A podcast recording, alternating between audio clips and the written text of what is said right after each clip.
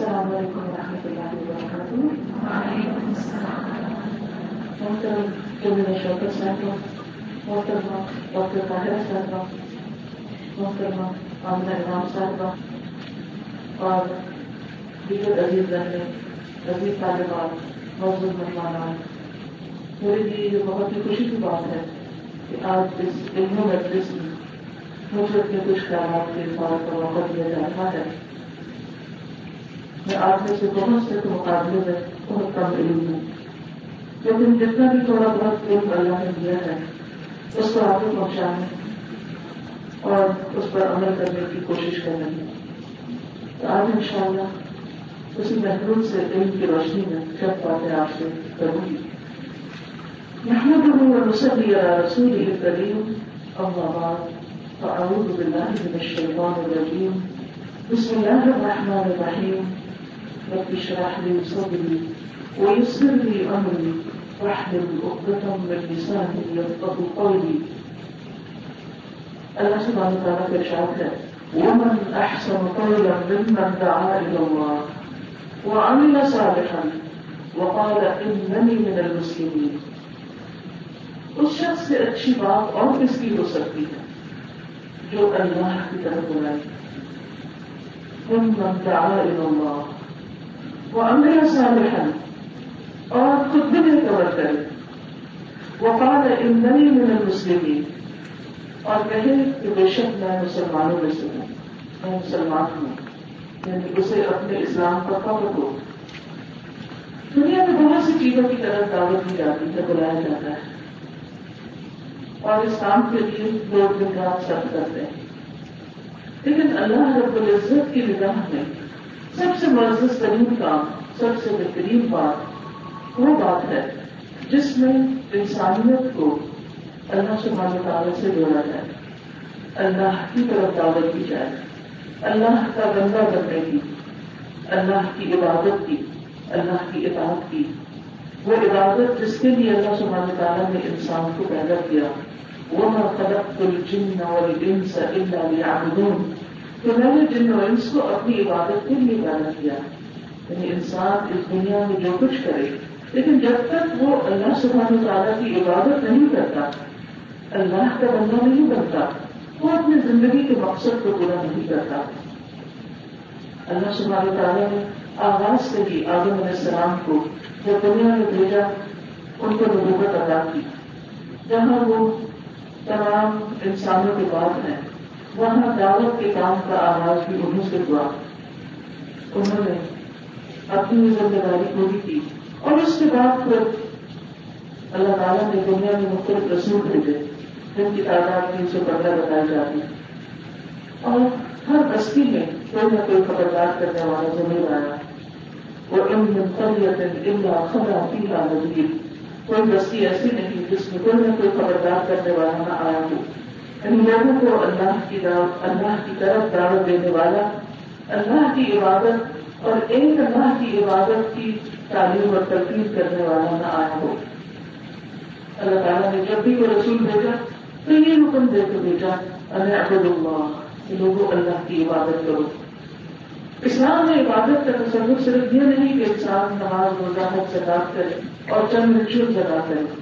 امام ابن تیمیہ کہتے ہیں کہ ہر وہ کام اور ہر وہ بات جو اللہ سبحانہ تعالیٰ کی رضا کے لیے کی جاتی ہے، اللہ تعالیٰ کی اطاعت میں کی جاتی ہے، وہ تمام کی تمام عبادت ہے. وہ عبادت کا ایک وسیع ترین تصور دین اسلام میں موجود ہے کہ ہم سب اپنے تمام اقوال، افعال، اعمال، ہر چیز میں یہ دیکھیں کہ ان میں ہمارا رب ہم سے کیا چاہتا ہے. بولیں تو سوچ کر بولیں کہ کیا ہماری گفتگو اللہ سبحانہ تعالیٰ کی پسند کے مطابق ہے. کچھ کہیں کریں، جو بھی معاملہ کریں، کسی کے ساتھ بھی، کسی انسان کے ساتھ، حیوان کے ساتھ، انوائرمنٹ کے ساتھ، زمین کو چلتے ہوئے کچھ نہ کریں، ہم اس معاملے میں ضرور دیکھیں اس میں ہمارے رب کی رضا کیا ہے، کیونکہ ہم آئے اسی کی طرف سے اور واپسی بھی ہماری اسی کی طرف. اور وہ دن دور نہیں جب میں اور آپ ہم سب ایک اللہ رب العزت کے سامنے کھڑے ہوں گے، اس ہاتھ دینے کے لیے، جواب دینے کے لیے کہ ہم نے اپنی زندگیاں کس کام میں گزاری، ہم نے اپنی جوانی کہاں کھپائی، ہم نے جو علم حاصل کیا اس پر عمل کتنا کیا, ہم نے مال کہاں سے کمایا اور کہاں پر لگایا. گویا ان تمام چیزوں کا جو جواب ہے اگر وہ اللہ سبحانہ وتعالیٰ کی مرضی کے مطابق ہے تو یہی عبادت ہے. اس کے ساتھ ساتھ کہ نہ صرف یہ کہ انسان اپنی ذاتی زندگی میں یہ کام کرے بلکہ دوسرے لوگوں کو بھی اسی کی طرف دعوت دے. انبیاء علیہ السلام کا سلسلہ ختم ہونے کے بعد, نبی اکرم صلی اللہ علیہ وسلم کا نبوت ختم ہونے کے بعد, رسولوں کی آمد کا سلسلہ ختم ہونے کے بعد یہ ذمہ داری امت مسلمہ کو دی گئی. وَكَذَلِكَ جَعَلْنَاكُمْ أُمَّةً وَسَطًا لِتَكُونُوا شُهَدَاءَ عَلَى النَّاسِ, اسی طرح ہم نے تمہیں امت وسط بنایا تاکہ تم تمام لوگوں پر گواہی کا کام کرو. اور پھر ہر ایک کو, یعنی ہم میں سے ہر ایک کو بحیثیت محمد صلی اللہ علیہ وسلم کی امت کے اس ذمہ داری کو نبھانا ہے کہ لوگوں کے سامنے حق کا پیغام پہنچانا ہے. كُنْتُمْ خَيْرَ أُمَّةٍ أُخْرِجَتْ لِلنَّاسِ تأمرون بالمعروف وتنہون عن المنکر, تم بہترین امت ہو, تمہیں لوگوں کے لیے نکالا گیا ہے, ان تمام انسانوں کے سامنے حق کا پیغام رکھنے کے لیے بنایا گیا ہے. نبیوں کے بعد یہ کام اب امت مسلمہ کا ہے کہ وہ دین جو مکمل ہو چکا, اللہ کی کتاب جو محفوظ شکل میں ہمارے پاس موجود ہے, نبی اکرم صلی اللہ علیہ وسلم کی سیرت جو محفوظ شکل میں ہمارے پاس موجود ہے, اس سے استفادہ کرتے ہوئے اس پیغام کو اور بندوں پر اللہ کا جو حق ہے اس طریقے کو یاد کی یاد دہانی کے لیے ہم اپنی ذمہ داری کو پورا کریں. عام طور پر اس سلسلے میں یہ بات ہمیں پائی جاتی ہے کہ یہ کام شاید صرف مردوں کا ہے اور مردوں کو ہی یہ کام کرنا چاہیے, کیونکہ اللہ سبحانہ وتعالیٰ نے سارے پیغمبر جو تھے وہ مرد ہی بھیجے. لیکن بات یہ ہے کہ اگرچہ پیغمبر مردوں کی شکل میں آئے لیکن خواتین نے بھی ہر دور میں اپنی ذمہ داریاں پوری کی, اور ان میں خاص طور پر ہم دیکھتے ہیں کہ رسول اللہ صلی اللہ علیہ وسلم کے صحابہ میں سے صرف یہ کہ صحابہ بلکہ صحابیات ہیں, اس کے بعد تابعین اور تبع تابعین کی جنریشن اور بعد کے تمام ادوار میں ایسی خواتین آتی نہیں کہ جنہوں نے دین کی تعلیم نہ صرف یہ کہ خود حاصل کی بلکہ اس میں بڑے اعلیٰ مقام تک پہنچی اور دوسروں تک بھی یہ پیغام پہنچاتی رہی. قرآن مجید میں واضح طور پر مردوں کے ساتھ ساتھ یہ ذمہ داری عورتوں کی بھی بتائی گئی. سورۃ التوبہ کی آیت نمبر 71 میں اللہ تعالیٰ فرماتے ہیں وَالْمُؤْمِنُونَ وَالْمُؤْمِنَاتُ بَعْضُهُمْ أَوْلِيَاءُ بَعْضٍ يَأْمُرُونَ بِالْمَعْرُوفِ وَيَنْهَوْنَ عَنِ الْمُنكَرِ وَيُقِيمُونَ الصَّلَاةَ وَيُؤْتُونَ الزَّكَاةَ وَيُطِيعُونَ اللَّهَ وَرَسُولَهُ أُولَٰئِكَ سَيَرْحَمُهُمُ اللَّهُ إِنَّ اللَّهَ عَزِيزٌ حَكِيمٌ. اور مومن مرد اور مومن عورتیں, یہاں خاص طور پر مومنات کا ذکر کیا گیا ہے, اور مومن عورتیں ان کے بعض کے دوست ہیں, یعنی آپس میں ایک دوسرے کے ساتھ دوستوں جیسا تعلق رکھتے ہیں, ایک دوسرے کے ساتھ ہمدردی رکھتے ہیں. ویسے بھی ان المؤمنون اخوہ, مومن آپس میں بھائی بھائی ہیں. تو اسی طرح مؤمنون اور المؤمنات ان کا کام کیا ہے, یا مومنوں کا بالمعروف وینہون عن المنکر, نیکی کا حکم دیتے ہیں اور برائی سے روکتے ہیں. اس میں آپ دیکھیں کہ امر بالمعروف اور نہی عن المنکر کی ذمہ داری مردوں اور عورتوں دونوں پر ڈالی گئی. اس کے بعد فرمایا وَيُقِيمُونَ الصَّلَاةَ وَيُؤْتُونَ الزَّكَاةَ, وہ نماز ادا کرتے ہیں اور زکات ادا کرتے ہیں. آپ دیکھیں کہ نماز اور زکات کا طریقہ ہم سب جانتے ہیں, لیکن قرآن مجید میں یہ واحد جگہ ہے جہاں امر بالمعروف اور نہی عن المنکر کو صلاۃ اور زکات پر بھی مقدم رکھا گیا. اس سے اس ذمہ داری کی اہمیت کا اندازہ ہو سکتا ہے کہ جس طرح ایک مومن کو, ایک مومن مرد اور ایک مومن عورت کو نماز ادا کرنی ہے, زکات ادا کرنی ہے, اسی طرح اسے امر بالمعروف اور نہی عن المنکر بھی کرنا ہے, اسے دین کی تعلیم و تبلیغ کا کام بھی کرنا ہے, اور خاص طور پر وہ لوگ جو علم حاصل کر رہے ہیں اور خصوصی طور پر دین کا علم حاصل کر رہے ہیں. جیسے ماشاء اللہ آپ ان کچھ کچھ وقت تری لوگوں میں سے ہیں جب اللہ تعالیٰ نے اس کام کے لیے چنا کہ انہیں دین کی سمجھ بوجھ عطا کی. حدیث میں آتا ہے وہ میں اللہ تعالیٰ جس کے ساتھ بھلائی کا ارادہ کرتا ہے اسے دین کی سمجھ عطا کرتا ہے. اللہ سبحانہ وتعالیٰ نے آپ کے ساتھ بہترین بھلائی کا ارادہ کیا اور آپ کو اس ادارے میں لا بٹھایا اور بہترین تعلیم دی اور سکھانے اور سیکھنے کی توفیق عطا کی. اس نعمت پر اللہ سبحانہ وتعالیٰ کا جتنا بھی شکر ادا کیا جائے اتنا ہی کم ہے. لیکن چکانے کے لیے ضروری ہے کہ صرف زبان سے نہیں، صرف دل سے نہیں، بلکہ اس علم کو بانٹ کر، اس علم کو آگے پہنچا کر، اسے دوسروں کو سکھا کر، اسے ان لوگوں کا خاص طور پر پہنچا کر جو مطلب سے جڑے ہوئے ہیں، جو اپنی ذمہ داریوں کو بھول چکے ہیں، جو عمر کے مسلمان ہوتے ہوئے آج اسلام کی بنیادی تعلیمات کو بھی نہیں سمجھ سکتے. پوری دنیا کو تو چھوڑیے، اس وقت خود پاکستان کے اندر ایسے دیہات، ایسے گاؤں، ایسے علاقے، ایسی بستیاں موجود ہیں جہاں پر لوگوں کو لا الہ الا اللہ پڑھنا نہیں آتا. مجھے خود پرسنلی ایسے لوگوں کے ساتھ انٹریکشن کا موقع ملا کہ جہاں لوگوں کو جنت کو جاننا تو کوئی کانسیپٹ نہیں، جہاں لوگوں کو نماز روزے کے بارے میں کچھ پتا نہیں، جہاں ایسے بہت سے علاقے ہیں جہاں مسجدیں بھی نہیں، جہاں کوئی استاد بھی نہیں، جہاں کوئی کتاب بھی نہیں، جہاں زندگی کی بنیادی ضروریات بھی نہیں پوری ہوتی. ایسے کتنے ہی لوگ ہیں. اگر ہم سب صرف ایک سنت پر عمل کر لیں جو نبی صلی اللہ علیہ وسلم نے جنگ بدر کے موقع پر بیان کی تھی کہ آپ نے جنگ کے قیدیوں کو صرف اتنا کہا کہ 10 ہمارے لوگوں کو تعلیم دے دو تو ہم تم کو بغیر کسی معاوضے کے آزاد کر دیں گے. آج اگر امت مسلمہ کا ہر فرد، ہر وہ شخص جو پڑھا لکھا ہے اور خاص طور پر ہائر ایجوکیشن میں اور دین کی بہترین سمجھ بوجھ رکھتا ہے اور اس نے اپنی زندگی کے کئی سال اس کام میں لگائے، کئی راتیں اس میں لگائے اور کئی دن اس کام میں محنت اور جدوجہد کرتے ہوئے ہزاروں میل کے سفر طے کیے آنے اور جانے میں کہ اس نے علم سیکھا، وہ اس علم کو سیکھنے کے بعد اپنی ذمہ داری کو ادا کرے اور اسے دوسروں تک، لا علم لوگوں تک پہنچائے. اس سے بہترین اور کیا کام ہو سکتا ہے؟ اور اس کام کے لیے ضروری نہیں کہ انسان سب کچھ چھوڑ دے، اپنی دیگر ذمہ داریوں کے ساتھ ساتھ بھی اس کام کو کیا جا سکتا ہے. عملی طور پر یعنی انسان ایک بہترین عملی نمونہ ہوتے ہوئے اس دین کو پریکٹس کرتے ہوئے، پھر قول کے ساتھ یعنی زبان کے ساتھ تعلیم دیتے ہوئے، پھر اس کے بعد مزید علم کے پیاسوں کو اپنی حیثیت اور توفیق کے مطابق جتنا جتنا انسان سکھا سکتا ہو، کبھی زبان کے ساتھ، کبھی قلم کے ساتھ، کبھی فارمل طریقے سے، کبھی انفارمل طریقے سے، کبھی ایک ماں کی حیثیت میں، کبھی ایک استاد کی حیثیت میں، اور کبھی معاشرے کے ایک عام فرد کی حیثیت میں. آپ کوئی بھی فیلڈ، کسی بھی فیلڈ میں جائیں، کوئی بھی کام کریں، چاہے آپ ایک ڈاکٹر ہوں یا ایک انجینئر ہوں، خواتین ہر زندگی کے ہر دور میں آپ کام کر رہی ہیں، جہاں پر بھی ہوں وہ اس بات کو یاد رکھیں کہ وہ سب سے پہلے ایک مسلمان ہے اور ان پر یہ حق ہے، یہ فرض ہے کہ وہ اپنے اس نعمت کا شکر ادا کریں، کیونکہ اللہ سبحانہ وتعالیٰ نے اسلام کو ایک نعمت قرار دیا ہے. الیوم اکملت لکم دینکم واتممت علیکم نعمتی ورضیت لکم الاسلام دینا. آج میں نے تمہارے لیے تمہارا دین مکمل کر دی اور میں نے اپنی نعمت پختہ تمام کر دی، یعنی اللہ کی مکمل ترین نعمت دین اسلام ہے. ورضیت لکم الاسلام دینا، اور تمہارے لیے اسلام کو بطور دین پسند کیا. تو جس دین کو اللہ نے ہمارے لیے پسند کیا اس کو بطور دین اختیار کرنے والے کسی قسم کی شرم اور کسی قسم کی کوئی جھجک محسوس نہیں ہونی چاہیے، اور کبھی بھی ہمارے دل میں کوئی کمتری نہیں ہونا چاہیے، کبھی ہمارے اندر یہ خیال اور احساس نہیں پیدا ہونا چاہیے کہ شاید ہم کوئی کمتر درجے کا کام کر رہے ہیں.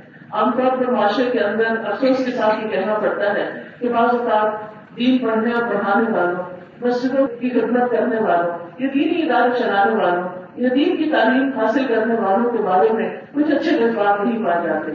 اس ٹرینڈ کو بھی کون چینج کر سکتا ہے؟ اس غلط فہمی کو بھی کون دور کر سکتا ہے؟ یہ وہی لوگ کریں گے کہ جو دین کی روح کو سمجھ رہے ہیں، جو دین کو پڑھتے اور پڑھاتے ہیں، وہ اسلام کی ایسی خوبصورت تصویر پیش کریں کہ دوسروں کے لیے اسلام کی طرف آنا ایک محبوب عمل بن جائے. اور یہ اسی وقت ہو سکتا ہے جب سب سے پہلے ہمیں خود کانفیڈینس ہو کہ بے شک میں مسلمان ہوں، میں اللہ کا اطاعت گزار، میں اللہ کا فرما بردار ہوں. اور اسی کے بعد اس آیت میں بھی کی گئی وَيُطِعُونَ اللَّهَ وَرَسُولَهُ، اور وہ اللہ اس کے رسول کی اطاعت کرتے ہیں. أُولَٰئِكَ سَيَرْحَمُهُمُ اللَّهُ، ایسے لوگوں کے لیے وعدہ ہے اللہ کا کہ اللہ ضرور ان پر رحمت بھیجے گا، اللہ تعالیٰ ان پر اپنی مہربانی کرے گا. اب سوچیے جس پر اللہ تعالیٰ کی رحمت آ جائے، جس پر اللہ مہربان ہو جائے، اس کے لیے پھر دنیا اور آخرت میں کس چیز کی کمی ہو سکتی، کیا مشکل ہو سکتی؟ کچھ بھی نہیں. ان اللہ عزیز الحکیم، بلا شبہ اللہ زبردست ہے، غالب ہے، حکمت والا ہے، اسے اپنے فیصلوں کو نافذ کرنے میں کسی سے پوچھنا نہیں، اسے کسی قسم کی کوئی کمی نہیں، وہ جو چاہے کر سکتا ہے. اس لیے اس ذمہ داری کو نبھانے کے لیے، اس کو ادا کرنے کے لیے ہم سب کو سنجیدگی کے ساتھ سوچنا چاہیے، تاکہ ہم دنیا میں پھر سے گرو ہو سکے. اس لیے ایسا نہ ہو کہ کل قیامت کے دن دوسری افواہ اور دوسرے لوگ ہمارے خلاف گواہی دیں اور ہمارے خلاف حجت قائم کریں کہ ان کے پاس ذرا دین تھا، ان کے پاس میری کتاب تھی، یہ دین کے پڑھنے اور پڑھانے والے تھے، انہوں نے یہ پیغام ہم تک نہیں پہنچایا. آج آپ دیکھیے دنیا ایک گلوبل ولیج بن چکی ہے. آج ہر شخص کے پاس پرسنلی پہنچنے کی بھی ضرورت نہیں. ٹیکنالوجی نے اتنا کام آسان کر دیا، کمیونیکیشن کے اتنے زیادہ ذرائع ہو چکے ہیں کہ آج ہم تھوڑی سی بھی ایفرٹ کریں تو ہم اپنے پیغام کو بہت خوبصورت انداز میں مختلف طریقوں سے پہنچا سکتے ہیں. دنیا کے وہ لوگ جو پڑھے لکھے ہیں، سمجھ بوجھ رکھتے ہیں، جن کا علم کے ساتھ واسطہ ہے، جن کا ٹیکنالوجی کے ساتھ واسطہ ہے، اور ان میں سے بہت سے ایسے لوگ کہ جو ہر وقت سوشل میڈیا پر ہوتے ہیں، اور بہت سے لوگ، بہت سے مائیں اور بہت سے لوگ پریشان ہوتے ہیں کہ ہماری آنے والی نسل جو ہے وہ کتابوں سے نکل کر ہم لوگ گیجٹس کے اندر الجھی ہوئی ہے، یہ رشتوں سے بھی دور ہو رہے ہیں، یہ دین سے بھی دور ہو رہے ہیں. ایسے بچوں کے لیے، ایسے نوجوانوں کے لیے، ایسی خواتین کے لیے جو گھروں میں ہیں اور اپنے بچوں کے ساتھ، ان کی وجہ سے وہ بات نہیں نکل سکتی. بعض اوقات پڑھنے اور پڑھانے اور پھر جاب میں سے کچھ عرصہ اپنے لیے بریک لیتی ہے تاکہ وہ اپنے بچوں کو رکاوٹ کر سکے. ایسے تمام لوگوں کے لیے، پھر عمر رسیدہ لوگوں کے لیے ہم بہت سے ایسے پروگرام بنا سکتے ہیں جس کے ذریعے ہم انہیں گھر بیٹھ کر دین کی تعلیم دے سکیں، انہیں اچھی اخلاقیات کی تعلیم دیں، انہیں ان کے فرائض کو ادا کرنے کی مدد کر سکیں، ان کے بہت سے مسائل کے جواب دے سکیں. اور بے شمار لوگوں کے اندر اسلام کے بارے میں غلط فہمیاں ہیں. بہت سے لوگ جو اسلام سے محبت تو کرتے ہیں، قرآن سے محبت کرتے ہیں، اپنے نبی محمد صلی اللہ علیہ وسلم سے محبت تو کرتے ہیں، لیکن اس محبت کو مانا نہیں جانتے، اس محبت کا اظہار کیسے کرنا وہ نہیں جانتے، اور بعض اوقات محبت میں وہ کام کر جاتے ہیں جو پھر خود اسلام کے لیے اور مسلمانوں کے لیے تکلیف کا باعث ہوتا ہے. ایسے میں کس قدر ضروری ہے کہ لوگوں کو اصل اسلام سے، صحیح دین سے آشنا کیا جائے اور ان تک یہ پیغام پہنچایا جائے تاکہ لوگوں کے اندر سے غلط فہمیاں بھی دور ہو سکیں اور وہ شوق کے ساتھ اور محبت کے ساتھ اس دین کو اپنا کر دنیا کی سعادت اور آخرت کی رحمتیں اور اللہ سبحانہ وتعالیٰ کی نوازشوں کے مستحق ہو سکیں. پھر آپ دیکھیے کہ دین کی تعلیم کا یہ کام سب سے پہلے ازواج مطہرات کے ذمہ کیا گیا، اور اس میں بھی ہم دیکھتے ہیں کہ بہترین طریقے سے اللہ سبحانہ وتعالیٰ نے اختلاف فرما کے ان پر ایک ذمہ داری ڈالی. سورۃ الاحزاب کی آیت 32 میں آتا ہے، یا نساء النبی لستن کأحد من النساء إن اتقیتن فلا تخضعن بالقول فیطمع الذی فی قلبہ مرض وقلن قولا معروفا. اے نبی کی بیویوں، تم عورتوں میں سے کسی ایک کی جیسی نہیں ہو، یعنی عام عورتوں کی طرح نہیں ہو. اگر تقویٰ اختیار کرو تو بات میں نرمی نہ کرو. جس کے دل میں بیماری ہے کہیں وہ تمام کر بیٹھے، اور وہ بات کہو جو اچھی ہے، یعنی وہ بات ایسے نہ کرنا کہ جس سے کسی کے اندر کوئی خرابی پیدا ہو، بلکہ کیا کرنا، وَقُلْ قَوْلًا مَعْرُوفًا. اس کے بارے میں، اس کی تفسیر میں ابن عباس فرماتے ہیں، أَمَرَهُنَّ بِالْمَعْرُوفِ وَالنَّهْيَ عَنِ الْمُنكَرِ، کہ اللہ سبحانہ وتعالیٰ نے اپنے اس قول میں ازواج مطہرات کو امر بالمعروف اور نہی عن المنکر کا حکم دیا ہے. اسی طرح ایک اور آیت میں اللہ سبحانہ وتعالیٰ فرماتے ہیں، سورۃ الاحزاب 33-34، وَقَرْنَ فِي بُيُوتِكُنَّ وَلَا تَبَرَّجْنَ تَبَرُّجَ الْجَاهِلِيَّةِ الْأُولَىٰ وَأَقِمْنَ الصَّلَاةَ وَآتِينَ الزَّكَاةَ وَأَطِعْنَ اللَّهَ وَرَسُولَهُ إِنَّمَا يُرِيدُ اللَّهُ لِيُذْهِبَ عَنكُمُ الرِّجْسَ أَهْلَ الْبَيْتِ وَيُطَهِّرَكُمْ تَطْهِيرًا. وَاذْكُرْنَ مَا يُتْلَىٰ فِي بُيُوتِكُنَّ مِنْ آيَاتِ اللَّهِ وَالْحِكْمَةِ إِنَّ اللَّهَ كَانَ لَطِيفًا خَبِيرًا. ازواج مطہرات کو خطاب ہے، اور اپنے گھروں میں ٹکی رہو اور پہلی جانبیت سے زینت ظاہر کرنے کی طرح زینت ظاہر نہ کرو، کیونکہ ازواج مطہرات کا مقام عام عورتوں سے کہیں زیادہ بلند تھا. اور نماز قائم کرو اور زکات دو اور اللہ اور اس کے رسول کا حکم مانو. اللہ تو یہی چاہتا ہے کہ تم سے گندگی کو دور کر دے اے اہل بیت، اور تمہیں پاک کر دے، خوب پاک کرنا. اور تمہارے گھروں میں اللہ کی جن آیات اور دانائی کی باتوں کی تلاوت کی جاتی ہے انہیں یاد کرو، ان کا ذکر کرو، بے شک اللہ ہمیشہ سے نہایت باریک بھی پوری طرح خبر رکھنے والا ہے۔ تو اس آیت میں بھی آپ دیکھیے کہ ازواج مطہرات کو دیگر احکامات کے ساتھ ساتھ جو ذمہ داری دی گئی وہ کیا ہے، وَاذْكُرْنَ مَا يُتْلَىٰ فِي بُيُوتِكُنَّ مِنْ آیَاتِ اللَّهِ وَالْحِکْمَةِ۔ وَاذْكُرْنَ کا معنی ذکر کرو، یاد کرو، بیان کرو، ان تمام معنوں میں آتا ہے۔ یعنی ازواج مطہرات کو یہ ذمہ داری دی گئی کہ نبی صلی اللہ علیہ وسلم کے گھر میں آیات اور حکمت کی جو روشنی ہے سب سے پہلے وہ اس سے خود فائدہ اٹھائیں اور اس کے بعد اسے دوسروں تک پہنچائیں۔ یہی وجہ ہے کہ ہم دیکھتے ہیں کہ ازواج مطہرات میں دین کی نہ صرف یہ کہ تعلیم پائی جاتی تھی بلکہ اس کے ساتھ ساتھ وہ دوسروں کو بھی یہ سکھانے والی تھی۔ اس میں خاص طور پر ہم دیکھتے ہیں حضرت عائشہ رضی اللہ تعالیٰ عنہا کہ انہوں نے نہ صرف یہ کہ ایک کم عمری میں نبی صلی اللہ علیہ وسلم کی رفاقت اختیار کی بلکہ ان کی تعلیمات سے بھرپور فائدہ اٹھایا۔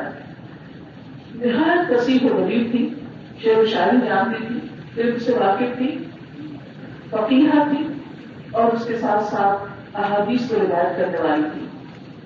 اور آپ دیکھیں کہ جو مختلف صحابہ ہیں حدیث کی روایت کرنے والے ان میں سے تیسرے نمبر پر نہیں، 2210 احادیث انہوں نے روایت کی ہیں جو کہ ایک بہت بڑی تعداد ہے۔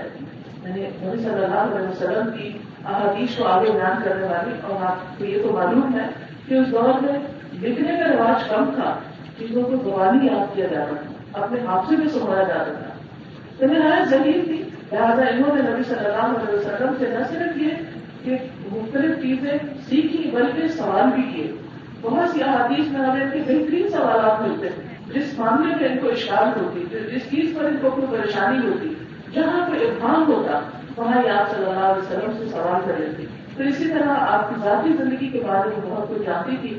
تو بہت سی ایسی روایات ہیں جو آپ کی ذاتی زندگی سے متعلق ہیں لیکن بہت صحابہ روایت کر ہی نہیں سکتے تھے، اور ظاہر ہے کہ انسان کی زندگی صرف اس کی گھریلو زندگی، گھر سے باہر کی زندگی نہیں ہوتی، گھریلو زندگی سے متعلق بھی اس کو رہنمائی چاہیے ہوتی ہے۔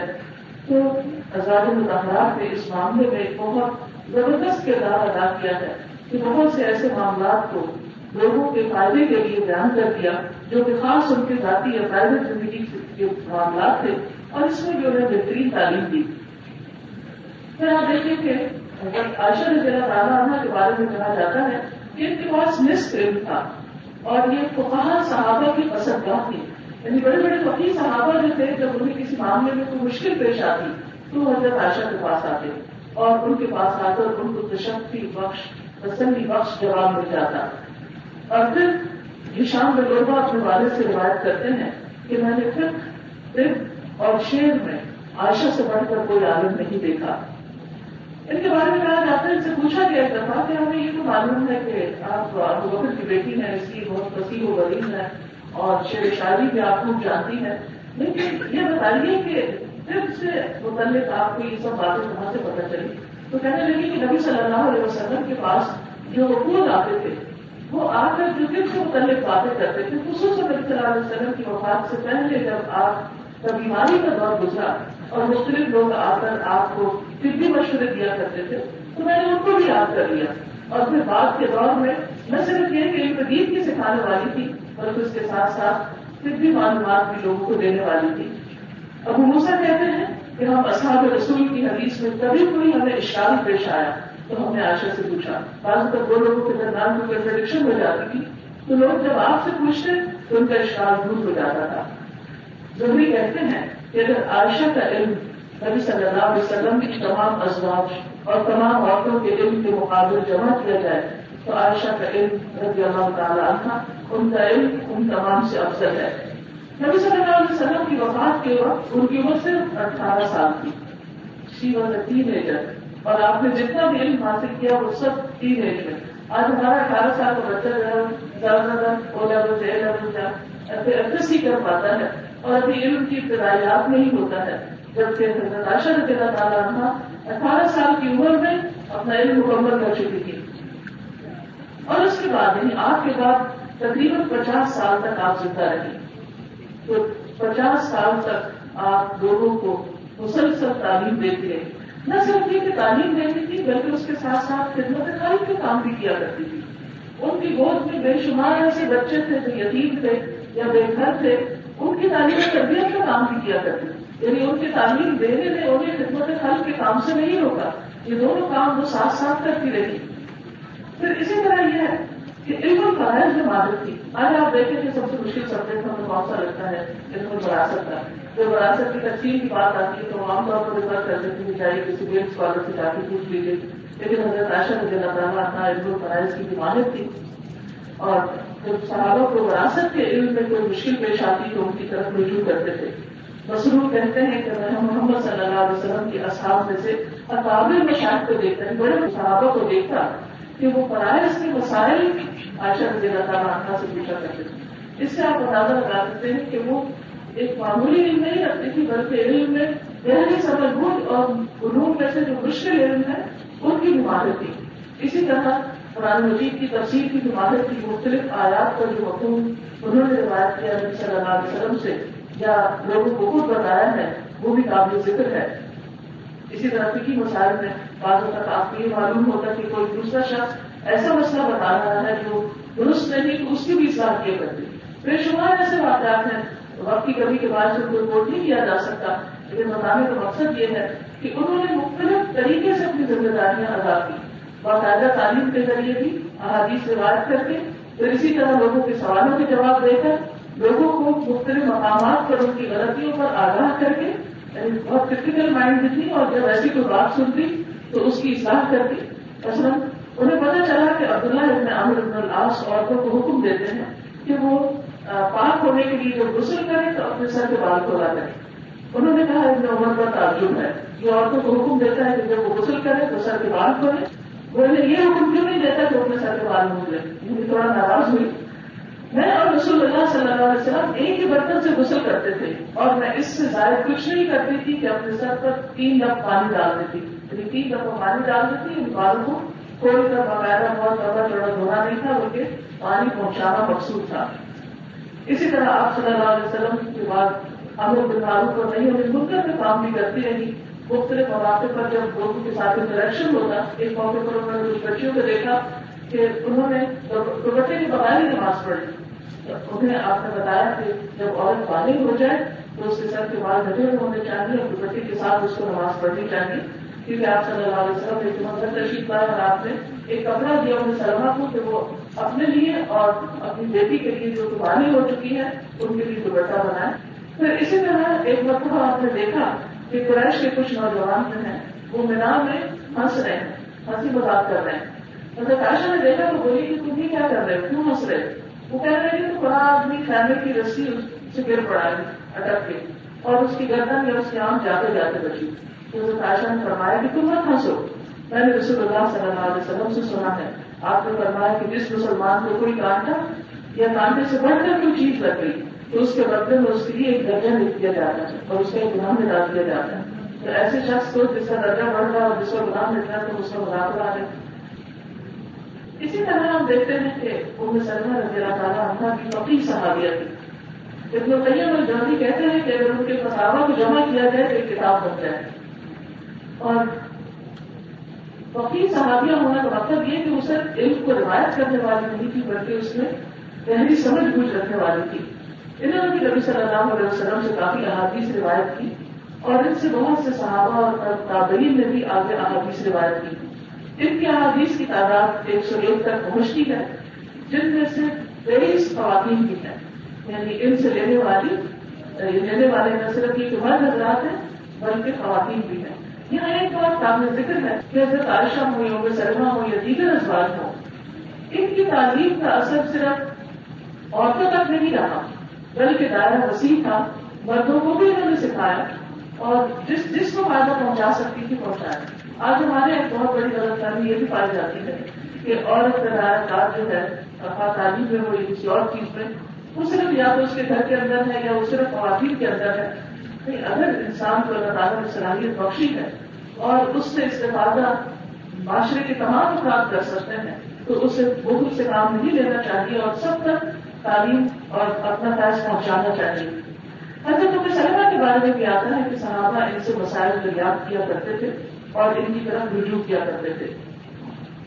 ابو سلمہ بن عبد الرحمن اور ابن عباس رضی اللہ عنہ دونوں ابو ہریرہ رضی اللہ عنہ کے پاس اکٹھے ہوئے اور وہ دونوں اس عورت کا ذکر کرنے لگے جس کو اپنے شوہر کی وفات سے چند راتوں کے بعد وفات شروع ہو جائے، پہلے اس کی عدت شروع ہو چکی ہے. پھر ابن عباس نے کہا کہ اس کی عدت دو وقتوں میں سے آخر والا ہے. ابو سلمہ کہنے لگے کہ وہ حلال ہو چکی. دونوں اس معاملے کو بحث کرنے لگے تو ابو ہریرہ رضی اللہ عنہ نے کہا میں اپنے وکیل یعنی ابو سلمہ کے ساتھ ہوں. اس کے بعد انہوں نے اس مسئلے کی تحقیق کے لیے ابن عباس کے آزاد کردہ غلام قریب کو ام سلمہ کے پاس بھیجا. جب وہ واپس آیا تو انہوں نے بتایا کہ ام سلمہ رضی اللہ عنہا نے کہا ہے کہ سبیہ الاسلمیہ نے اپنے شوہر کی وفات سے چند راتوں کے بعد ہی بچے کو جنم دیا اور انہوں نے رسول اللہ صلی اللہ علیہ وسلم سے اس بات کا ذکر کیا تو آپ نے انہیں نکاح کرنے کی اجازت دی یا حکم دے دیا. تو اس سے یہ پتہ چلتا ہے کہ عام طور پر تو بیوہ عورت کی جو عدت ہے وہ 4 ماہ 10 دن ہے، لیکن اگر کوئی حاملہ ہے تو اس وقت اس کی عزت اس کے بچے کی ولادت کے ساتھ ہی ختم ہو جائے گی، چاہے وہ چند دن کے بعد ہی گناہ ہو. اسی طرح ہم دیکھتے ہیں کہ بعض اوقات حافظ وقت جو تھے وہ بھی ازواج مطہرات سے مسائل دریافت کیا کرتے تھے اور مختلف جگہوں پر ایسے فتاویٰ کا ذکر آتا ہے. خواتین بھی ان سے مسائل سیکھنے کے لیے آتی تھی. کثیر بن زیاد کہتے ہیں کہ مجھ سے ازدیہ نے بیان کیا کہ جب میں حج کو گئی تو ام سلمہ رضی اللہ عنہا کے پاس گئی. میں نے کہا اے ام المؤمنین، سمرہ بن جندب عورتوں کو حکم دیتے ہیں کہ حیض کے ایام کی قضا دیا کریں، نمازیں قضا کیا کریں. اور یہ بہت ہی عجیب بات تھی. تو انہوں نے کہا کہ کوئی قضا نہ کرے. نبی صلی اللہ علیہ وسلم کی عورتوں میں سے کوئی نفاس سے ہوگی یعنی آپ کے دور کی عورتوں میں سے تو 40 رات تک نماز ادا نہیں کرتی تھی. نبی صلی اللہ علیہ وسلم بعد میں اسے ان دنوں کی نماز قضا کرنے کا حکم نہیں دیا کرتے تھے. تو اس مسئلے کی وضاحت کی ام سلمہ رضی اللہ تعالیٰ عنہا کی. نہ صرف یہ کہ خواتین سے متعلق مسائل بلکہ اس کے علاوہ دیگر مسائل میں ہیں ان پر بھی ان کا عبور تھا اور لوگوں کو فیض پہنچایا کرتی. حضرت میمونہ رضی اللہ تعالیٰ عنہا جو نبی صلی اللہ علیہ وسلم کی زوجہ محترمہ تھی، انہوں نے اپنے گھر کو یعنی اپنے حجرے کو علم کے لیے وقف کر رکھا تھا. اب دیکھیں کہ دین کی خدمت کے لیے بعض اوقات انسان علم سے کام کرتا ہے اور بعض اوقات انسان اپنے مال کے وسائل سے بھی کرتا ہے. دعوت دین کا کام جو ہے اس کو کرنے کے لیے مختلف طریقے اختیار کیے جاتے ہیں اور ان میں سے ایک طریقہ اپنے گھروں کو اس کام کے لیے وقف کرنا. اور اس میں ہم دیکھتے ہیں کہ محمد بن عمرو کہتے ہیں ایک مرتبہ میں ابن عباس رضی اللہ عنہ کے پاس ان کی خدمت میں جو کہ اگلے دن حاضر ہوا. اس وقت وہ ام المؤمنین حضرت میمونہ رضی اللہ عنہا کے گھر میں تھے کیونکہ میمونہ رضی اللہ تعالیٰ عنہا نے ان کو وصیت کی تھی کہ ابن عباس جب جمعہ کی نماز پڑھ لیں تو وہاں پر بیٹھے اور وہاں سے تعلیم دیں. تو ایسا ہی کیا جاتا تھا کہ ان کے لیے وہاں گدا بچھا دیا جاتا تھا ان کے گھر میں اور وہاں وہ لوگوں کے سوالات کا جواب دینے کے لیے آ کر بیٹھ جایا کرتے تھے. یعنی نہ صرف یہ کہ اپنی زندگی میں انہوں نے دین کی خدمت کی بلکہ اپنے بعد کی وصیت کر کے کہ ان کے گھر کو اسلام کے لیے استعمال کیا جائے. اور ہم دیکھتے ہیں کہ مختلف ادوار میں خواتین نے ایسے کام کیے بلکہ جامعہ الطالبین جو ہے وہ ایک ایسی یونیورسٹی ہے جو آج مغرب میں ہے. اس کا آغاز کرنے والی ایک خاتون بھی تھی اور بعد میں جو چھوٹے سے مدرسے سے وہ چیز شروع ہوئی تھی لیکن بعد میں ایک یونیورسٹی کی شکل اختیار کر لی اور یہ اسلامی دنیا کی پہلی یونیورسٹی بنی.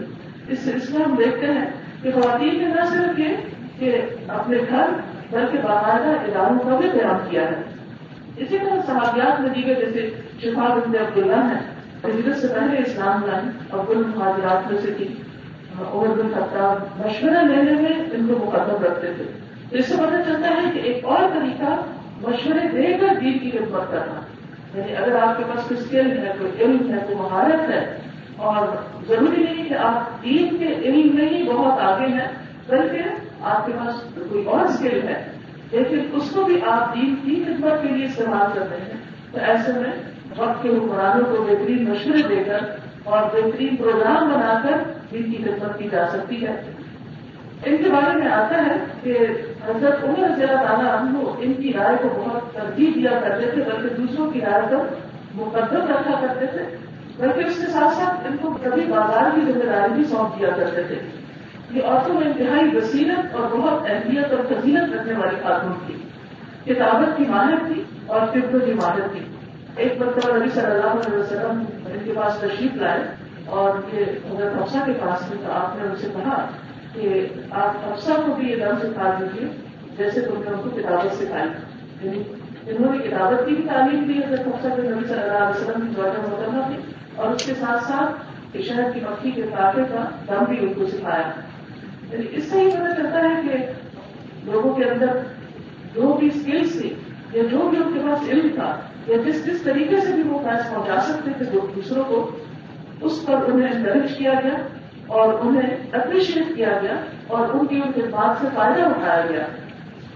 ان شریف میں ضلع والا جو ہے ایک بہت ہی انیوژل کردار ہے خواتین میں سے. مکہ بھی مسلمان ہوئی تھی اور جب مسلمان اور بالکل ابتدائی دور کے مسلمانوں میں سے تھی، اور جب یہ مسلمان ہوئی تو ان کے اندر یہ جذبہ خود خود کر بھرا ہوا تھا کہ کس طرح یہ دوسروں کو بھی اسلام کی دعوت ہے. ہوا یہ کہ یہ قریش کے گھروں میں جا کر خاموشی کے ساتھ ان کی عورتوں کو اسلام کی تبلیغ کیا کرتی تھی، اور ان کا باقاعدہ روزانہ میں یہ معمول ہوتا تھا کہ وہ کبھی کسی گھر میں کبھی کسی گھر میں جا کر اسلام کی دعوت دیتی تھی. اس سے ایک اور طریقہ بھی پتہ چلتا ہے کہ بعض اوقات انڈیویجل ایمان اوقات بیسس پر بھی انسان دوسروں کو تعلیم دے سکتا ہے جیسے وہ شریف دیتے. بہرحال قریش کو اس بات کا پتہ چل گیا اور وہ بہت ناراض ہوئے اور انہوں نے ان کو پکڑ لیا، یعنی انہیں قید کر لیا. کہا جاتا ہے کہ جب انہیں قید کیا تو ان کو بھوک میں کھڑا رکھتے، ان کو کھانے کے لیے نہیں دیتے تھے، کھانے کے لیے اگر دیتے تو روٹی اور شہد دیتے، اور بھوک میں اگر کوئی روٹی اور شہد کھا رہے تو آپ دیکھیے اس کو ہوش کہاں سے برقرار ہے. پینے کے لیے پانی بھی نہیں دیتے، تو وہاں سے کہا کہ اسی حالت میں بے ہوش ہو جاتا. تو ایک بار کوئی سفر پر تھی، کہیں شہر سے باہر لے گئے ان کو بھی، تو کہتے ہیں ان کے صحیح روایت میں یہ بات آتی ہے کہ جس وقت یہ سب لوگ قافلہ کہیں قافلے میں پڑاؤ ڈالا تو ان کو کھولا نہیں گیا اور انہیں کھانے پینے کے لیے بھی کچھ نہیں دیا گیا، اور پانی کے جو برتن تھے وہ بھی دھوپ تھے. ان کی مشقیں ایسی ہوئی تھی تو یہ دیکھتی ہیں کہ جیسے بے ہوش ہوتی ہے کہ ان کے اوپر جیسے کچھ پانی کا گول آتا ہے اور پھر یہ آنکھ کھلتی ہے، یہ پانی پیتی ہے اور پھر کچھ پانی ان کے اوپر بھی گرایا جاتا ہے اور اس کے بعد وہ بالکل ٹھیک ہو جاتی ہے. جب جو لوگ ان کو پکڑ کر لے گئے تھے جب وہ اٹھے نیند سے بیدار ہوئے تو انہوں نے دیکھا کہ انہوں نے پانی پیا تو سب سے پہلے انہوں نے اپنے برتنوں کو دیکھا تو وہاں سے تو انہوں نے پانی حاصل نہیں کیا، لیکن پتا چلا کہ یہ اللہ سبحانہ وتعالیٰ کی طرف سے خاص ان کو رحمت ہوئی اور انہیں اللہ تعالیٰ نے کی رحمت سے سیراب کیا. تمہارا ان کے اس کرامت اس کو کہیے اس کرامت کو دیکھ کر ان لوگوں کے اندر اسلام کی محبت پیدا ہو گئی. تو یہ بھی ایک طرح سے ان کے عمل سے اسلام کی تبلیغ اور دعوت کا کام تھا. تمہارا جب ان کو پھر چھوڑ دیا گیا تو اس کے بعد ان کا گھر جو تھا وہ نو مسلموں کا ایک ٹھکانا تھا. اور یہاں پر دعوت دین کا ایک اور انداز دیکھیے کہ جو شخص بھی مسلمان ہوتا اسے گھر بے گھر کیا جاتا تو یہ اپنے گھر میں اس کو ٹھہراتی، اپنے گھر میں اس کو بنا دیتی. تو اس طرح اپنے گھر کو انہوں نے لوگوں کے لیے ایک مہمان خانہ بنا دیا تھا، جبکہ مکہ میں کوئی ایسے اور جگہ نہیں تھی. اور اس طرح انہوں نے گھر بیٹھ کر بھی اپنی ذمہ داری خوب نبھائی. پھر اسی طرح مدینہ میں جب بھی گئی تو یہ وہاں کی بڑی عورتوں میں سے تھی، اللہ تعالیٰ کے راستے میں بہت خرچ کرنے والی تھی اور ان کے پاس مہمان آیا کرتے تھے. اسی طرح اسما بنت یزید جو ہیں وہ بھی صحابیات میں سے ایک اہم مقام رکھتی ہیں اور انصار کی خطیبہ کہلاتی، یعنی خطابت میں بہت ماہر ہے، یعنی ایک زبردست ڈبیٹر کہہ لیجیے، ایک زبردست اسپیکر کہہ لیجیے، اور اپنی خطابت کے ساتھ انہوں نے دین کی خدمت کی.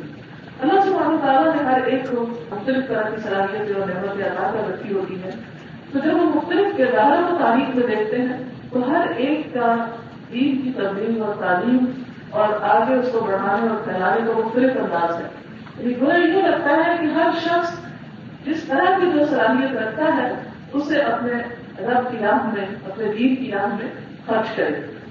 تو بہرحال انہوں نے اپنی کتابت کے ذریعے دین کی خدمت کی. اسی طرح انہیں قرآن کی مختلف قراءتوں کا بھی علم تھا، یعنی قرآن کی بھی ماہر تھی. اسی طرح ام سلیم رضی اللہ تعالیٰ کا واقعہ ایک اور عجیب واقعہ ہے. جب ان کے شوہر مالک نے ان کو چھوڑ دیا اور بعد میں ان کی وفات بھی ہو گئی تو ان کو ابو طلحہ انصاری نے نکاح کا پیغام بھیجا. ابو طلحہ انصاری مدینہ کے بازار قریب لوگوں میں سے تھے. ان کے بڑے بڑے باپ تھے. جب یہ آج نازل ہوئی تم بیٹی کو اس وقت تک پہنچ ہی نہیں سکتے جب تک تم وہ خرچ نہ کرو جس سے تم محبت کرتے ہو.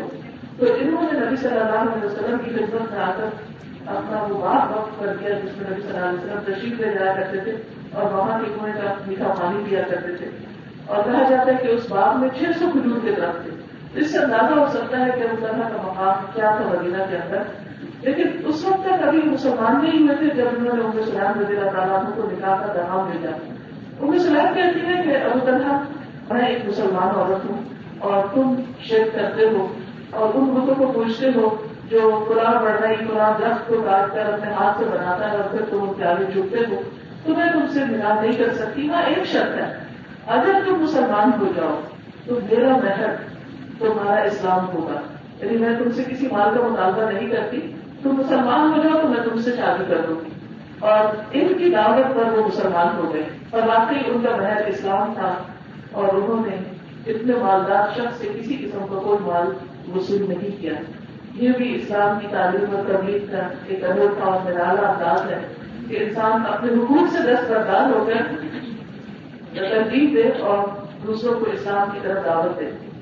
پھر اسی طرح ان کی ایک خاص خوبی یہ تھی کہ انہوں نے اپنے بچے انس کو ابتدائی دور میں ہی اسلام سکھانا شروع کیا. ان کے پہلے شوہر مالک جو تھے وہ مسلمان ہی تھے بلکہ انہیں اسلام سے ضد اور انعاد تھا. تو یہ اپنے بچے کو لا رہا ہے لہٰذا سکھاتی تھی جو وہ بالکل چھوٹا تھا. مالک کو جب پتا چلتا تو وہ بہت ناراض ہوتے کہ تم میرے بچے کو بگاڑ رہی ہو. وہ تو مسلمان نہیں تھے تو ان کو بھی ناراض ہوتے, لیکن انہوں نے اس بات کی پرواہ نہیں کی اور اپنے بچے کو اسلامی خطوط پر تربیت دیتی رہی. جب انس 10 سال کے ہو گئے تو وہ لکھنا بھی جانتے تھے. نبی صلی اللہ علیہ وسلم کے پاس ہاتھ پکڑ کر لے آئے, کہنے لگی اے اللہ کے رسول صلی اللہ علیہ وسلم, میرا یہ بیٹا لکھنا جانتا ہے, آپ اس سے کام لیجیے اور یہ آپ کی خدمت کے لیے میں وقف کرتی ہوں. تو جب تک نبی صلی اللہ علیہ وسلم زندہ رہے انس ان کے گھر کے فرد کی طرح ان کی خدمت میں لگے رہے.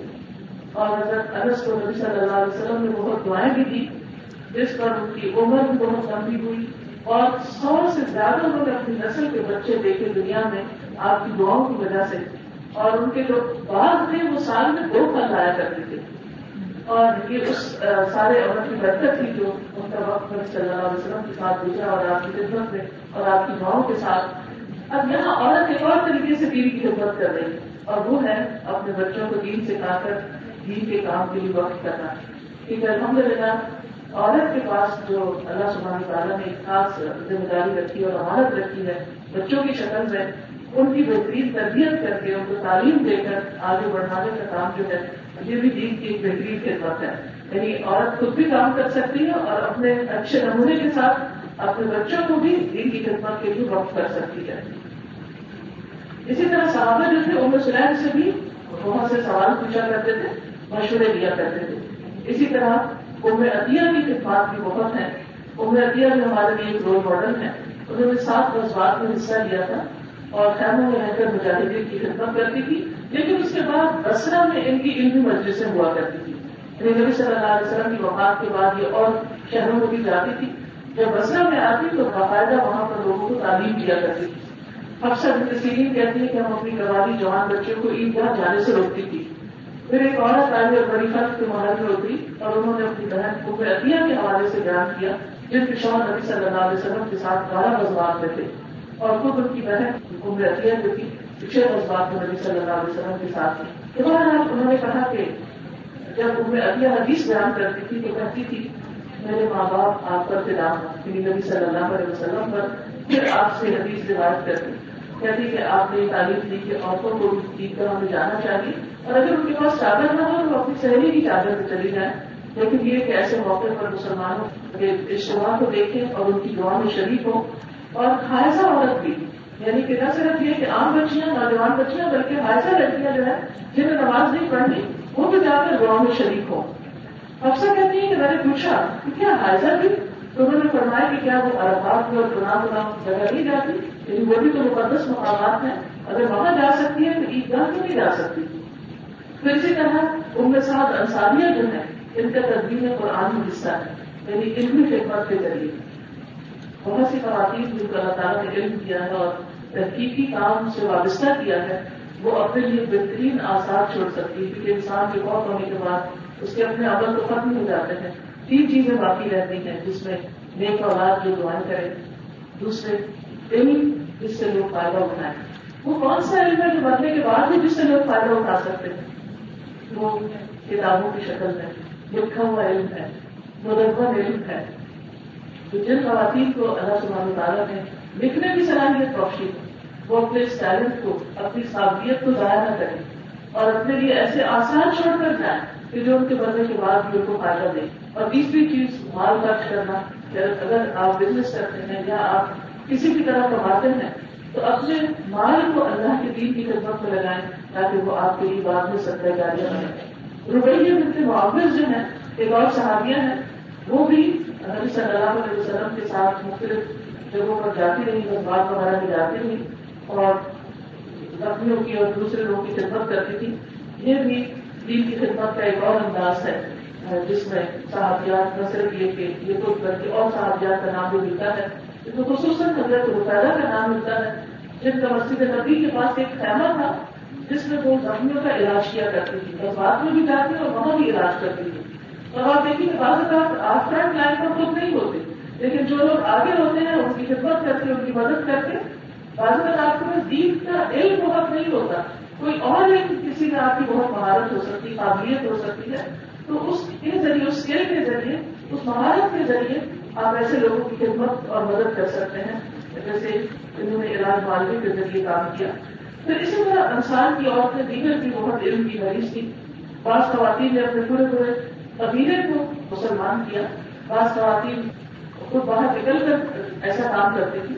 نبی صلی اللہ علیہ وسلم کے بعد کے ادوار میں بھی ہم دیکھتے ہیں کہ خواتین دین کی تعلیم اور تبلیغ کا کام کرتی رہی، جن میں خاص طور پر افسر بنت سیرین کا نام لیا جاتا ہے.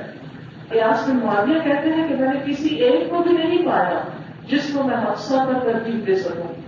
اور ابن ابی داؤد کہتے ہیں کہ انہوں نے 12 سال کی عمر میں قرآن پڑھ لیا تھا اور صرف قرآن کو پڑھ لی نہیں تھی، اس کے احکام بھی جان لیے تھے، بالکل سمجھ کر پڑھ لیا تھا. اور پھر ان کتابیات نے صحابہ اور صحابیات سے جو علم حاصل کیا اسے آگے پہنچایا. پھر اس میں خاص طور پر حضرت آمنہ بنت عبد الرحمن کا نام ملتا ہے، جن کے بارے میں کہا جاتا ہے کہ وہ علم کا ایسا سمندر تھی جو کبھی خشک نہ ہو، جو پورے کو پورا حاصل نہ کیا جا سکے، یعنی ان سے جتنا بھی سیکھا جائے اتنا ہی کم ہے. پھر علام الغلا میں زاہبی نے تو عالمہ، فقیحہ، حجہ اور بہت زیادہ علم رکھنے والے کا خطاب دیا ہے. پھر اسی طرح ابن شہاب الزہری قاسم بن محمد سے روایت کرتے ہیں جو مدینہ کے فقہاء میں سے تھے. انہوں نے مجھ سے کہا کہ اے لڑکے، میں تمہیں علم حاصل کرنے کا بہت شوقین دیکھتا ہوں، کیا میں علم کے خزانے کی طرف تمہاری رہنمائی نہ کروں؟ میں نے کہا کیوں نہیں. کہا تم امرا کی مجلس کو لازم کر لو. اور امرا جو تھی حضرت عائشہ کی براہ راست شاگردہ تھی اور ان کی کفالت میں بھی تھی، یعنی حضرت عائشہ نے ان کو پالا بڑا کیا، تعلیم دی. وہ کہتے ہیں کہ ان کے پاس کیا تو میں نے ان کو علم کا سمندر پایا جس کا سارا پانی نکالا نہیں جا سکتا، یعنی ان کے پاس اتنا کچھ سیکھنے کو تھا کہ جو ختم نہیں ہوتا تھا. اسی طرح امرت الواحد بن حسین ہے فرائض، حساب اور نحو کی عالمہ تھی. آج اکثر بچوں کو جو دین کا علم حاصل بھی کرتی ہے تو معلوم کرتے تھے سر کو نانا بہت مشکل ہے، نانا بہت مشکل ہے، سب کچھ آتا یہ نہیں آتا. لیکن یہ خاتون جو تھی یہ اس کی ماہر تھی اور شافی مذہب کے سب سے زیادہ فقیہ لوگوں میں سے تھی، فتوا دیتی تھی، ان سے احادیث لکھی بھی جاتی تھی. اسی طرح زینب بنت مکی بن علی بن کامل الحرانی ہے، یہ ان عورتوں میں شمار ہوتی ہیں جنہوں نے اپنی پوری زندگی حدیث اور روایات حاصل کرنے میں صرف کر دی. تو علم کے طلبہ دمشق میں موجودہ جو جبل قاسیون ہے اس کے دامن میں ان کے گھر کے دروازے پر اجتماع اور بھیڑ کر دیا کرتے تھے، یعنی اس کثرت کے ساتھ لوگ ان کے پاس آیا کرتے تھے، ان سے حدیث سنتے اور ان کو بہت سی کتابیں پڑھ کر سناتے تھے, یعنی ان سے سیکھتے. اس زمانے میں سیکھنے کا طریقہ یہ ہوتا تھا کہ بعض اوقات شیخ خود سناتا تھا اور بعض اوقات طالب علم کتاب پڑھ کر سناتے اور شیخ اس کی تصدیق کیا کرتے تھے. اسی طرح جلیمہ المروزیہ ملکرام, وہ حرم کی مجاورہ تھی. 100 سال سے زیادہ عمر میں لوگوں کی وفات ہوئی, 100 سال سے بھی زیادہ ان کی عمر تھی, اور ساری زندگی انہوں نے حرم میں ہی گزار دی, اور دنیا بھر سے جو لوگ حج کے لیے آتے وہاں پر وہ ان سے علم حاصل کرتے. خطیب بغدادی جن کی تاریخ بغداد ہے 14 جلدوں میں بہت زبردست کتاب انہوں نے لکھی ہے. جب انہوں نے حج کیا تو انہوں نے زمزم پیتے ہوئے دعا کی کہ آگے مجھے بغداد کی ایسی تاریخ دیتے ہیں توفیق دے جو مجھ سے پہلے کسی نے نہ لکھی ہو. تمہارا بہت زبردست ریفرنس بک ہے بغداد کی تاریخ کے بارے میں, اس کے علماء اور فقہاء اور محدثین اور فقہاء اور دیگر علوم سے تعلق رکھنے والوں کی بایوگرافیز ہیں, اس میں بہت علم کا ذخیرہ ہے. بہرحال وہ جب مکہ گئے حج کے لیے تو انہوں نے کریمہ المروزیہ کے پاس 3 دن میں پوری بخاری پڑھی, یعنی صبح سے لے کر رات تک, پھر صبح پھر اسی طرح پوری کتاب ان کے سامنے پیش کی اور ان سے سند حاصل کی. اسی طرح زینب بنت یحییٰ ہے, یہ یحییٰ بنت عبدالسلام کی نسل سے ہے. یہ معجم الصغیر کی روایت کرتی ہیں, مسلسل سماج کے ذریعے سے متقدم ہے. ان کے بارے میں ذہبی کہتے ہیں کہ ان میں بہت ہی نیکی اور عبادت پائی جاتی تھی اور حدیث کو روایت کرنے کی محبت پائی جاتی تھی, یہاں تک کہ ان کی موت کے دن بھی ان کو کئی جز پڑھ کر سنائے گئے. یعنی جو ان کی زندگی کا آخری دن تھا اس وقت بھی طالب علم بیٹھے ہوئے تھے اور وہ علم حاصل کر رہے تھے ان سے. تو اس سے آپ اندازہ لگائیں کہ خواتین کے اندر کیسی ڈٹرمنیشن, کیسا شوق اور کیسا جذبہ تھا, اور کس طرح انہوں نے علم کی خدمت کی کہ اپنا کچھ بھی وقت ضائع نہیں کیا. پھر اسی طرح ہم دیکھتے ہیں کہ بڑے بڑے جو علماء دوسرے ہیں تشریف بغدادی کے علاوہ ابن حجر نے زینب بنت عبداللہ بنت عبد الحلیم بنت تیمیہ سے علم حاصل کیا, انہوں نے ابن حجر اسقلانی کو اجازت دی. پھر اسی طرح یہ اور محدثات سے بھی روایت کرتے ہیں, اور ان کی جو خواتین معلومات ہیں یا جن سے انہوں نے علم حاصل کیا ان کی ایک بڑی تعداد ملتی ہے. انہوں نے اپنی کتاب المعجم المؤسس بالمعجم المخرس میں اپنی بہت سی شہادت کا ذکر کیا ہے جن سے انہوں نے علم حاصل کیا. بعض کے ساتھ مشائخ سے سماع کرنے میں بھی شریک رہے, اور بعض کا حال بیان کیا کہ وہ خواتین مصنفہ بھی تھی, یعنی انہوں نے کتابیں بھی لکھی. اسی طرح امام زہبی جو ہیں انہوں نے معجم شیوخ زہبی میں اپنی بہت سی شیخات کا ذکر کیا ہے, اور ان میں سے بعض کے بارے میں یہ بھی لکھا کہ ہماری شیخات فوت ہو گئی. اسی طرح ہمیں حسن اندلسی کے بارے میں بڑی دلچسپ بات ملتی ہے کہ وہ بچپن سے ہی خواتین کے اندر ہے جب تک وہ غالب ہو گئے, اور ان کی ساری تعلیم و تربیت جو تھی وہ غالب خواتین سے ہی ہوئی. ان کی تعلیم تربیت اور تہذیب میں خواتین کا بہت بڑا ہاتھ تھا. انہوں نے ان کو قرآن کریم, قراءت, کتابت, شعر, یہ تمام چیزیں سکھائیں. خواتین کی زیر نگرانی پڑھتے رہے. وہ اپنا تجربہ بیان کرتے ہیں کہ میں عورتوں کی گود میں تربیت کیا گیا ہوں اور ان کے سامنے بڑھ کر جوان ہوا ہوں. میں ان کے علاوہ کسی کو نہیں جانتا, نہ میں نے مردوں کی مجلس میں شرکت کی. اور اندازہ لگائیے کہ اتنے بڑے عالم, سارے کے سارا بنیادی علم انہوں نے خواتین سے حاصل کیا, مگر صرف اس وقت تک جب میں جوانی کی حدود میں تھا. انہیں عورتوں نے مجھے قرآن کی تعلیم دی, انہوں نے بہت سے اشعار مجھے روایت کر کے سنائے. تحریر میں بھی انہوں نے ہی مجھے مشق کرائی. میری ان کی تربیت, ترتیب اور ذوق اور شخصیت سازی میں خواتین کا ایک بہت بڑا کردار تھا. اسی طرح جلال الدین سیوطی ہے. جلال الدین سیوطی وہ عالم ہے جو اپنی ذات میں خود انسائکلوپیڈیا تھے. ان کی علمی تقویم یعنی عالم بنانے میں ان کی معلومات اور شفاف کا بہت بڑا بات ہے. انہوں نے ام ہانی بنت بورینی سے علم حاصل کیا, جنہیں سیوطی المسند کا لقب دیتے ہیں. یہ بھی نحو کی عالمہ تھی. انہوں نے اپنے حالات زندگی میں ان کے واقعات بیان کیے ہیں. پھر سمعانی جو ہے, انہوں نے بھی خواتین سے علم حاصل کیا, اور خاص طور پر یہ ذکر کرتے ہیں جمیلہ بنت علی بنت الحسن الشجری کا. یہ 5ویں ہجری سے تعلق رکھتی ہے. یہ ان خواتین میں سے ہیں جنہوں نے طلب حدیث کے لیے عراق اور شام کا سفر اختیار کیا. یعنی اس دور میں بھی خواتین اپنے ملک سے باہر جاتی تھی اعلیٰ تعلیم کے لیے, اور ان سے سمانی جیسے بڑے بڑے علماء نے علم حاصل کیا. یہ بچوں کو قرآن کی تعلیم بھی دیتی تھی. اسی طرح ابن بطوطہ کا نام کون نہیں جانتا, سب ان سے واقف ہے. بہت زیادہ سیر و سیاحت کرنے والے ابن بطوطہ لکھتے ہیں کہ انہوں نے اپنی سیاحت کے دوران دمشق کی مسجد العمومی کی زیارت کی اور انہوں نے اس زمانے میں وہاں پر کئی محدثات سے سما کیا. یعنی جامع العمومی جو ہے بہت بڑا علم کا مرکز تھا اور وہاں صرف مرد حضرات کی خواتین بھی تعلیم دیتی تھی. زینب بنت احمد بن عبد الرحیم بھی ایسی عورت تھی جن کا علم حدیث نے خاص مضبوط پایا تھا، بہت گرفت تھی ان کو. انہوں نے عائشہ بنت محمد بن مسلم الحرانیہ سے بھی علم حاصل کیا جن کی وجہ سے علم مسجد میں رکھتی تھی. یعنی مسجد میں عام طور پر صرف مرد حضرات پڑھاتے تھے، اس دور میں بڑے بڑے ادارے نہیں تھے خواتین کے حالات، تو ان کی مجلس جو تھی مسجد میں لگا کرتی تھی اور یہ کپڑوں کی سلائی بھی جانتی تھی. ابن بطوطہ نے ان پر کئی کتابیں پڑھی اور کتابیں اب ناپید ہو گئی ہیں، لیکن اس سے آپ اندازہ لگا سکتے ہیں کہ خواتین نے کیسے کیسے کام کیا اور کیسے کیسے محنت کی. یہ تو بہت ہی یعنی کہ اشیر میں نہیں اس سارے علم کا جو میں نے آپ کے سامنے رکھا ہے، بے شمار خواتین کے نام ملتے ہیں. اور خصوصاً تعلیم میں دیکھتے ہیں ابن مسید کی جو بیٹی تھی جب ان کی شادی ہوئی سید ابن مسید کے شاگرد کے ساتھ، تو جب اگلے دن وہ ابن مسید کی مجلس میں جانے لگے تو کہنے لگی کہ جو علم کو وہاں سے حاصل کر سکتے ہو انہوں نے ان کا سارا سکھا دیا. یعنی جتنا علم ابن مسید کے پاس ہے بہت مشہور تعلیم، وہ سب کچھ میں تمہیں خود سکھا سکتی. اس سے آپ اندازہ لگائیں کہ خواتین نے کہاں تک کتنی مہارت اور کتنی قابلیت پیدا کی اپنے اندر. تو میں ایسے خاتون کی کبھی بھی آپ کے اندر یہ خیال نہ آئے کہ ہم تو ایک عورت ہیں اور ہماری ذمہ داری صرف ذمہ داری ہی ہے، اسے بچے پیدا کرنا ہے. ٹھیک ہے، بہت اہم ذمہ داری ہے، اس سے کوئی فرار نہیں، لیکن اس کے ساتھ ساتھ خواتین کی زندگی میں دو بڑے اہم بدلے آتے ہیں جو اپنے ذاتی ایکسپیرئنس سے بتا سکتی ہوں. پہلا مرحلہ جس میں شادی سے پہلے کا جو مسلسل تعلیم حاصل کرنے کا وہ ایک تیاری کا مرحلہ ہوتا ہے، جس میں انسان جتنا زیادہ سے زیادہ فراغت کے ساتھ علم حاصل کر سکے اسے کرنا چاہیے.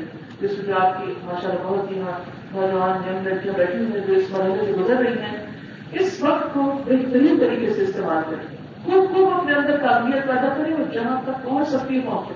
کسی سے بھی پیچھے نہ رہیں کہ میں تو ایک عورت ہوں کمزور ہوں، نہیں.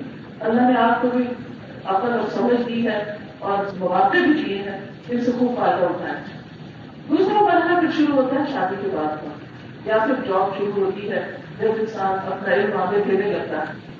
شادی کے بعد اگر بچوں کی پیدائش کا معاملہ شروع ہوتا ہے تو پھر ان کی تعلیم اور تربیت میں جس طرح آپ کردار ادا کر سکتی ہے ان پڑھ عورت نہیں کر سکتی. پھر ایک مرحلہ آتا ہے کہ بچے بڑے ہو جاتے ہیں، انڈیپینڈنٹ ہو جاتے ہیں، پھر ان کو آپ اس طرح تربیت کرتے ہیں کہ وہ اپنی ذمہ داری خود سنبھالیں.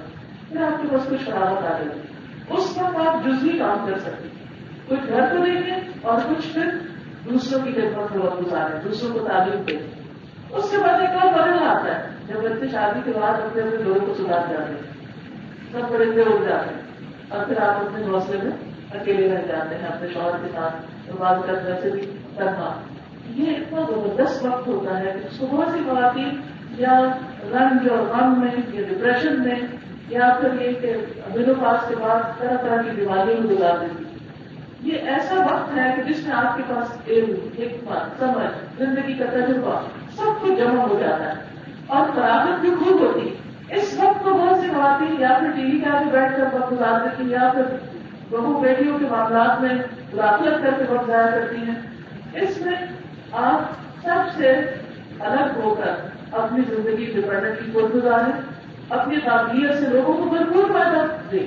اب آپ کے اوپر اپنے بچوں کی ذمہ داری نہیں رہی، آپ کے اوپر بہت ساری اور گھریلو ذمہ داری نہیں رہی، اب آپ کے پاس بہت وقت ہے. اس وقت کو دم سے دم تک بہترین کاموں میں گزاریں اور آپ زندگی کو اس طرح انجوائے کریں گے اور ساری بیماری بھول جائیں گے اور سارے وقت بھول جائیں گے، سارے ڈپریشن ختم ہو جائیں گے. اس کے ساتھ ساتھ مزید سیکھنے کا کام بھی جاری رکھ سکتے ہیں. ریسنٹ میں قطر گئی تھی، وہاں ایسی خواتین کے بارے میں جانا اور پچھلی دفعہ ملاقات بھی ہوئی کہ جنہوں نے آپ نے 60 کرانولوجی حفظ کرنا شروع کر دیا اور پھر پورا قرآن حفظ کر لیا. ایک اور خاتون کے بارے میں نے پڑھا کہ انہوں نے 80 ایئرس کی عمر میں اپنا قرآن کا حفظ مکمل کیا. یعنی اپنے علم کو بھی بڑھاتے ہیں، خاص طور پر آپ کو پڑھنے کے لیے دیکھ لیں. یہ ملائی ناسمجھی کی بات ہے، ہمارا دین ہمیں سکھاتا ہے اپنے دم کا علم حاصل کرو. اپنے آپ کو بھی موقع تو آخر کی طرف بڑھ رہا ہے نا، اس کی مسلسل گروتھ ہوتی ہے، بڑھاپے کے ساتھ اس کی گروتھ ختم نہیں ہوتی. فزیکل گروتھ ختم ہو سکتی ہے لیکن انٹلیکچل گروتھ اور ویسے اسپرچل گروتھ جو ہے اس میں کوئی اینڈ نہیں ہوتا. اور اپنے جیسے خیال میں ڈال دیتے اور وہ بیدار ہو گیا, کچھ نہیں کر سکتے. آپ کے سامنے ماشاء اللہ جیتی جات کی مثال محترمہ جمیلہ شوکت صاحبہ کی ہے کہ جو اس عمر تک ماشاء اللہ علم سکھاتے ہیں, جن کو دیکھ کر حوصلے بلند ہوتے ہیں. تو اس لیے میں آپ سب سے یہ کہوں گی کہ اپنی زندگی کو دوسروں کے رحم و کرم میں نہ چھوڑیں, کبھی اس کا سہارا کبھی اس کا سہارا نہیں, انڈیپینڈنٹ تھنکنگ رکھیں, اپنی آخرت کے بارے میں سوچیں. زندگی صرف ایک بار ملی ہے, اس کو اس بہترین طریقے سے گزاریں کہ واقعی وہ جعلنی لسان صدق فی الآخرین وہ جعلنی مبارکۃ فی جنۃ النعیم, کہ دنیا میں بھی بعد میں ایک نیک نامی باقی رہے اور آخرت میں بھی جنت الفردوس اللہ سبحانہ تعالیٰ عطا کرے. آپ سب کا بہت شکریہ, جزاکم اللہ خیرا. میں آپ کی بہت شکر گزار ہوں شعبہ علوم اسلامیہ کی اور یہاں کی انتظامیہ کی. اللہ تعالیٰ کو بہترین جزا دے جنہوں نے مجھے آج موقع دیا کہ میں اپنے دل کی چند باتیں آپ کے ساتھ کر سکوں. السلام علیکم و رحمۃ اللہ وبرکاتہ.